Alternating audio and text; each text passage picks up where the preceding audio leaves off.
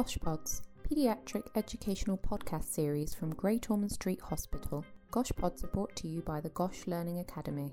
So welcome back to the Great Ormond Street Educational Podcast Series. My name is Sarah Waraich, and today we're joined by Doctor James Davison again, and we're going to talk about hypoglycaemia. Great, thank you very much for having me back again. So how do we begin to approach hypoglycaemia? So I think um, hypoglycaemia is a very common um, presentation, um, commonly seen in children. Um, and really what we're aiming to do um, is to identify those children who have got either a metabolic cause or potentially an endocrine cause for their low blood sugar. Um, I think a, a good starting point is trying to define what we mean by hypoglycemia, low blood glucose levels, and there's a lot of debate about an absolute cut-off value. And we know that normally we maintain our blood sugar in a very tightly controlled range, between three point five up to six point five millimole per litre, and we have very um, tight control systems that, that monitor and manage our blood glucose levels. Um, levels at which we actually define hypoglycemia, typically um, a, a value of less than or equal to two point seven millimole per litre, should certainly prompt us to be investigating a child. Um, but a child who has got persistent levels less than three would certainly warrant us to be investigating, depending on the, the clinical context. Um, I suppose that the hypoglycemia can present in a number of different clinical contexts. One of those contexts could be a neonate who has recurrent hypoglycemia. Um, and in that situation, it's very important to consider what the, the differential could be and to um, consider if there may be hyperinsulinism, um, congenital hyperinsulinism. That's not going to be the focus of what we're talking about today. Um, but certainly any neonate who's got a high glucose requirement, who's got frequent hypoglycemia, um, we need to be considering that and getting advice from our colleagues from the endocrine team appropriately. Um, the, the time that the, the child may present with hypoglycemia and we're thinking about a metabolic disorder often isn't in that immediate neonatal period, but a bit later on. And one context could be where a child who's otherwise well, who's started to spread out their feeds um, a little bit, so they're not feeding every two or three hours, but going slightly longer, but then is presenting with hypoglycemia, uh, is a, a typical presentation for certain metabolic disorders, such as the glycogen storage disorders, where they have a short fasting tolerance, and so once their normal feed pattern is spreading out, they may then present with, with low blood sugar levels. Um, I think any child who presents with hypoglycemia, thing we need to talk around is how we screen and investigate those with a hypoglycemia screen, and those um, standard bloods that need to be obtained um, at the time of presentation to try and help us differentiate these different um, potential causes. So I think it'd be useful if perhaps we talked around that hypo screen. I think that sounds good. What would be needed. So um, if it's possible, if a child who's presented in is hypoglycemic, if it's safe to get blood investigations at the time that they're hypoglycemic, it's really helpful for us to then differentiate and understand what's going on. So if it's safe and if it's possible to collect blood samples before we correct the hypoglycemia, um, it's important to, to try to get those samples. Uh, the critical samples that we need to get would be a true lab glucose to confirm the hypoglycemia. And then we want to collect at that time some endocrine investigations. And the key test that we need to send off would be an insulin level, um, a cortisol level, um, C-peptide, and potentially uh, growth hormone and insulin-like growth factor one. So those would be the endocrine tests that we would obtain at the time that the child is hypoglycemic. Um, those are important because we would want to see if a child is hypoglycemic that the insulin is low. It should be suppressed. Insulin normally works to control high blood glucose levels, and if your glucose levels are low, the body should have switched off the insulin levels. And so if you have an inappropriately raised insulin at the time of hypoglycemia, that is suggestive of a form of hyperinsulinism. Uh, we would also want to see the cortisol level. We expect to see in the stress situation the cortisol level should be high, and a child who's not mounting an adequate cortisol response to being hypoglycemic needs to be investigated for potentially um, adrenal insufficiency, and again that would be a part of the endocrine workup. And similarly, the growth hormone um, parameters are important because some children with um, impairments of the growth hormone axis can also present with hypoglycemia. So those are the, the endocrine tests, but also at the same time we want to collect some metabolic tests as well, and ideally again at the time of the hypoglycemia, and those tests would be um, a lactate, level, and then looking at the free fatty acids and ketone bodies. So uh, some labs term that the free fatty acids or non-esterified fatty acids, um, and looking at beta-hydroxybutyrate, which is one of the ketone bodies. Um, those are important to look at because they tell us what the body is doing with fat. So if you fasted for a long time and the body's used up all its glycogen stores from the liver, we then switch over to using fat, and lipolysis takes place. That's the breakdown, the mobilization of fat, and you would expect to see a high free fatty acid level if the child is hypoglycemic, um, to tell us that the body is switching on the stores of fat to, to use those as an alternative um, source of Um, energy. And you would also expect to see that the fat is then being used um, and processed properly. And so that's why we want to measure the beta-hydroxybutyrate, one of the ketone bodies. They are the output, or one of the outputs, from fatty acid oxidation. And so if you have a problem with fatty acid oxidation, you may see that the fatty acids are high because they're being mobilized from fat, but that they're, they're not being processed properly. And so if you have low ketones, you're hypoketotic in the context of low blood sugar levels, that's suspicious for potentially a fatty acid oxidation okay. defect. So those are some of the tests we want to acquire. The other test that we would also want on the hypo screen uh, would be a blood spot carnitine profile. That helps us in the further interpretation of potential fatty acid oxidation problems. Um, and we would also want to collect a urine sample to check for the presence of ketones with a simple dipstick, but also to send for urine organic acids. Now, collecting that urine sample, we're not going to wait for that sample before we correct the hypoglycemia, but the next urine that's passed, which will have been the urine that's been sitting in the bladder, is the important sample to collect. So those are the, the hypo screen. So just to recap that, the endocrine tests, insulin, C-peptide, cortisol, growth hormone parameters, and the metabolic tests are the lactate, free fatty acids, ketones, the beta-hydroxybutyrate, urine organic acids, and the carnitine profile. Um, they're the critical samples to collect at the time of the hypoglycemia. There are other tests that we would want to collect as well that could wait until you've corrected the hypoglycemia. So it's important to know what the, the liver function tests are, because a child with liver um, failure can present with hypoglycemia.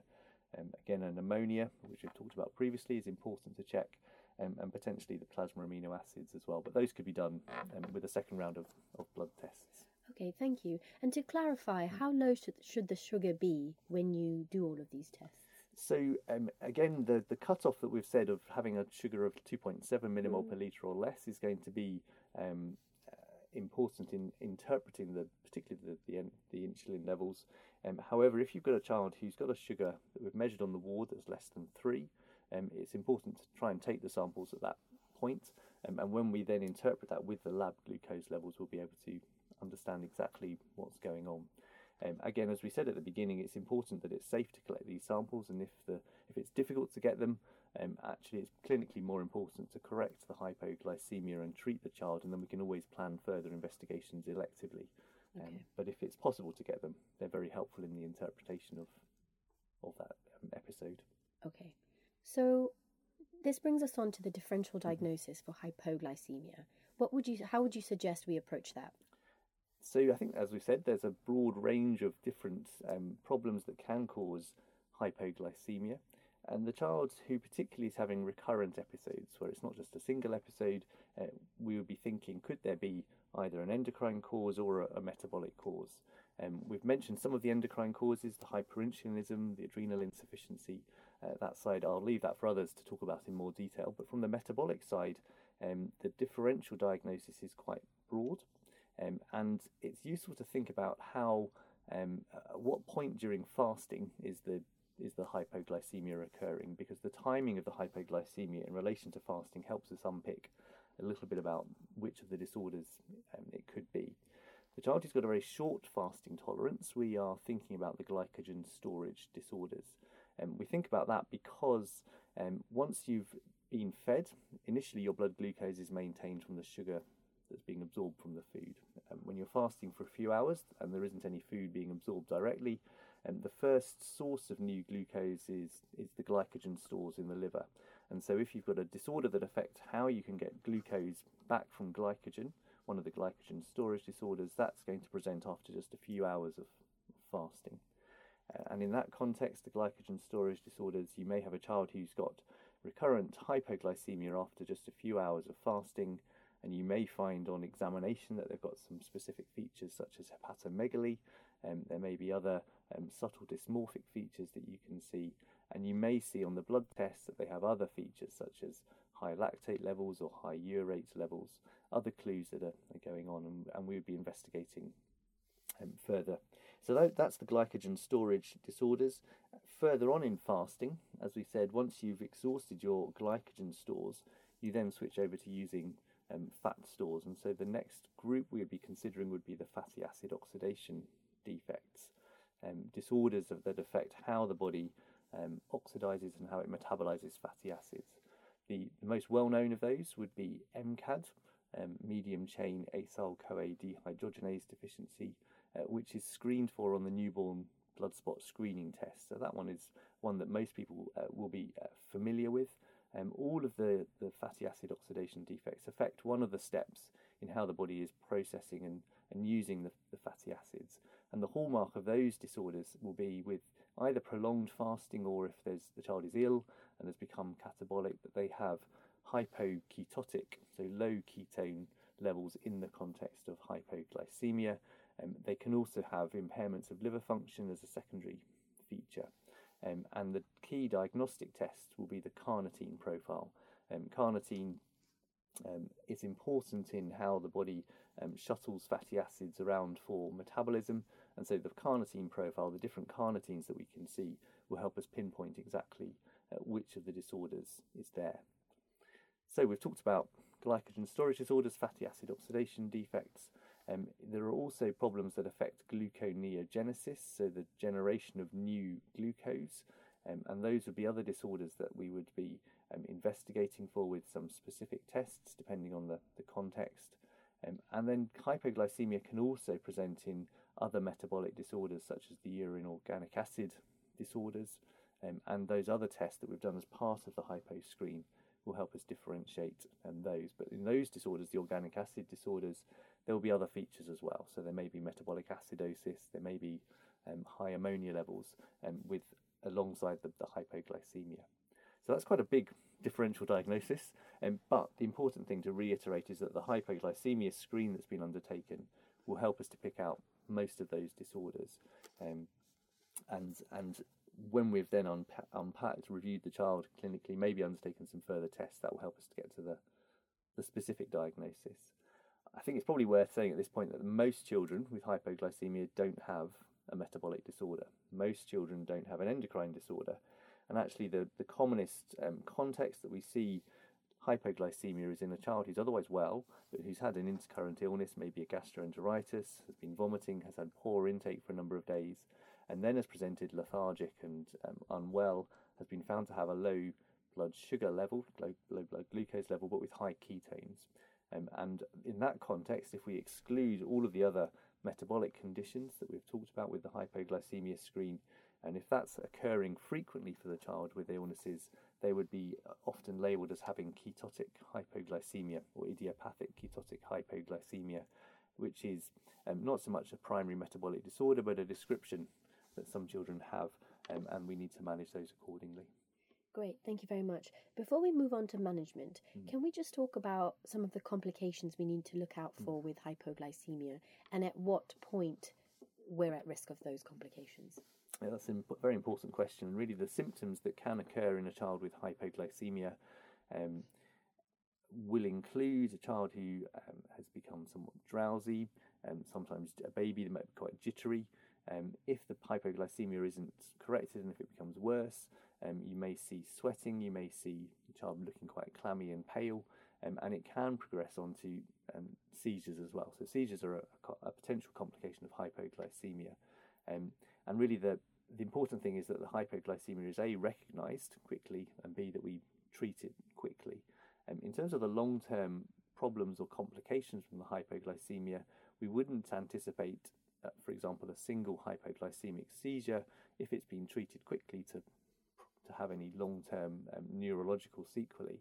Um, that said, the, the neonate who's had recurrent, perhaps unrecognised hypoglycemia is at risk of long-term um, neurological problems. And again, that's why it's important to have a low threshold for recognizing and treating the hypoglycemia.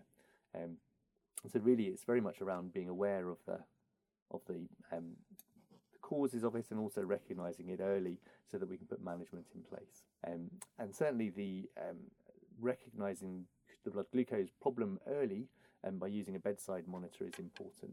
Um, obviously, the lab results will come back and that will help us understand in detail what's going on. But having the um, the blood glucose monitor at the bedside for the nurses to check early on in the, any sick child is very important, as long as we understand the, the limitations of those machines that can have um, inaccuracies if they're at a low level. Sometimes families would ask about having a, a B M machine, a blood glucose monitor at home, um, and that would very much depend on the on the context and dif- on the different um, disorders.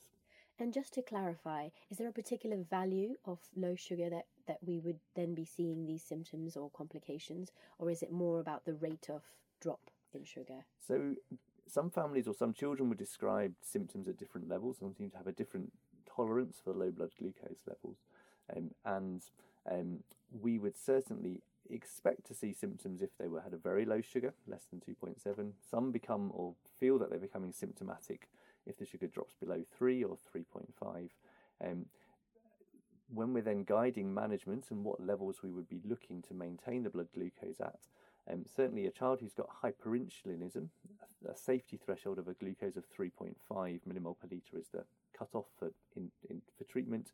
And for some of the metabolic disorders, again, we would either expect to use a cutoff of three or three point five to guide our guide our management, because we know that gives us a, a somewhat of a safety margin in our in our management. Okay, so sugar less than three puts you at risk of any of these symptoms and complications, and certainly less than two point seven. Yep. Great, thank you. So I appreciate the management will depend on what we think the underlying cause is, but how would you approach management in a child with hypoglycemia? So I think we can divide that up into the, the immediate management of the correcting the hypoglycemia and then the, the longer-term management. And as you say, that longer-term management will very much depend on what the disorder is. Um, if you have a child who is hypoglycemic in front of you, um, then you want to, if, if possible, collect the, the diagnostic tests, but then you want to be addressing the, the low glucose level. Um, if the child is, is able to tolerate it, you could give some buccal glucose gel, glucogel, or what used to be called HypoStop. Um, or if that's not, not effective, or if you have already got I V access, then you could give intravenous um, glucose bolus. And two mils per kilo of ten percent glucose will be the initial um, bolus that would be recommended. If you're giving a bolus of glucose, it's important to follow that up with an infusion, um, because there can then be a rebound hypoglycemia again afterwards. Um, the important thing once you've undertaken either of those steps, either the glucogel or an intravenous bolus, is that you confirm that the blood glucose has improved. And so you need to repeat your blood, blood glucose test with your bedside capillary sample within five or ten minutes to confirm that it's improved. Um, and then you would escalate the infusion rates accordingly to make sure that you're maintaining normal blood glucose level. Um, so that's really the important thing to, to correct the hypoglycemia immediately. Um, the longer-term management very much depends on the on the disorder. So, for example, we talked about glycogen storage disorders, which have a very short fasting tolerance. And really the, the primary um, uh, treatment for those, and also for the fatty acid oxidation defects, is to avoid prolonged fasting. And so our metabolic dietetic team will be very much involved in the management of those children. Um, some of the children with the most severe forms of glycogen storage disease Um, can't be fasted for more than maybe two hours. And so they're either having continuous feeds given as an enteral feed via um, a tube, or they're having to have very regular bolus feeds. Um, and many of those children will go on to have um, some form of feeding tube, a gastrostomy, to support that in the in the long term so that they can have overnight feeds. Uh, for the other disorders, the fatty acid oxidation defects, they may be having a more normal Um, feed. Sometimes we have to adjust the fat content depending on the, the disorder, um, and they would have very specific guidance from the metabolic dietetic team. And again, for all of these disorders, uh, the other aspect is to consider what happens if the child becomes unwell with an infection or an illness down the line, and they would all have sick-day rules for guidance on what to do if they're unwell. Um, and usually that would involve what we would term an emergency regime, so a glucose polymer feed that they would start giving either continuously or regularly at home, um, and with a low threshold to go uh, to their local hospital for review if that's not being tolerated. And we would hope that many of them would have some form of rapid access or open access arrangements with their local care team, who will, um, as well as the specialist metabolic team, be a very important part of their day-to-day management, and we'd ensure that they're um, ready and primed to help look after them in that context. Thank you, that's great. So before we conclude this podcast on hypoglycaemia, is there anything else that you think we should know about this topic? So I think, as we've said, really the important um, aspects of the of hypoglycaemia are early recognition and early correction of any hypoglycaemia. And we talked about the hypoglycaemia screen, and that's really an important uh, part of um, the investigation of a child with hypoglycaemia. And it can be really helpful to get those samples, if it's safe to do so, at the time that they're hypoglycemic. Um, I think it would be worth saying that if a child has, if you've missed that opportunity, if it wasn't possible to get those samples, uh, we would usually not recommend trying to initiate or instigate hypoglycemia until specialist advice has been sought, because sometimes that can be dangerous to, to do that. Um, we would quite often undertake prolonged fasting tests um, in a controlled environment later on, but we would be very keen that the children are at least discussed with the specialist teams before that was being undertaken, so that we can make sure it's safe to do so. Great. Thank you very much, Doctor Davison. Thank you. Thank you for listening to GOSH Pods. If you would like more information on courses and educational opportunities offered by GOSH Learning Academy, please visit the website at w w w dot gosh dot n h s dot u k and search Learning Academy, or follow us on Twitter at GOSH Learn Acad.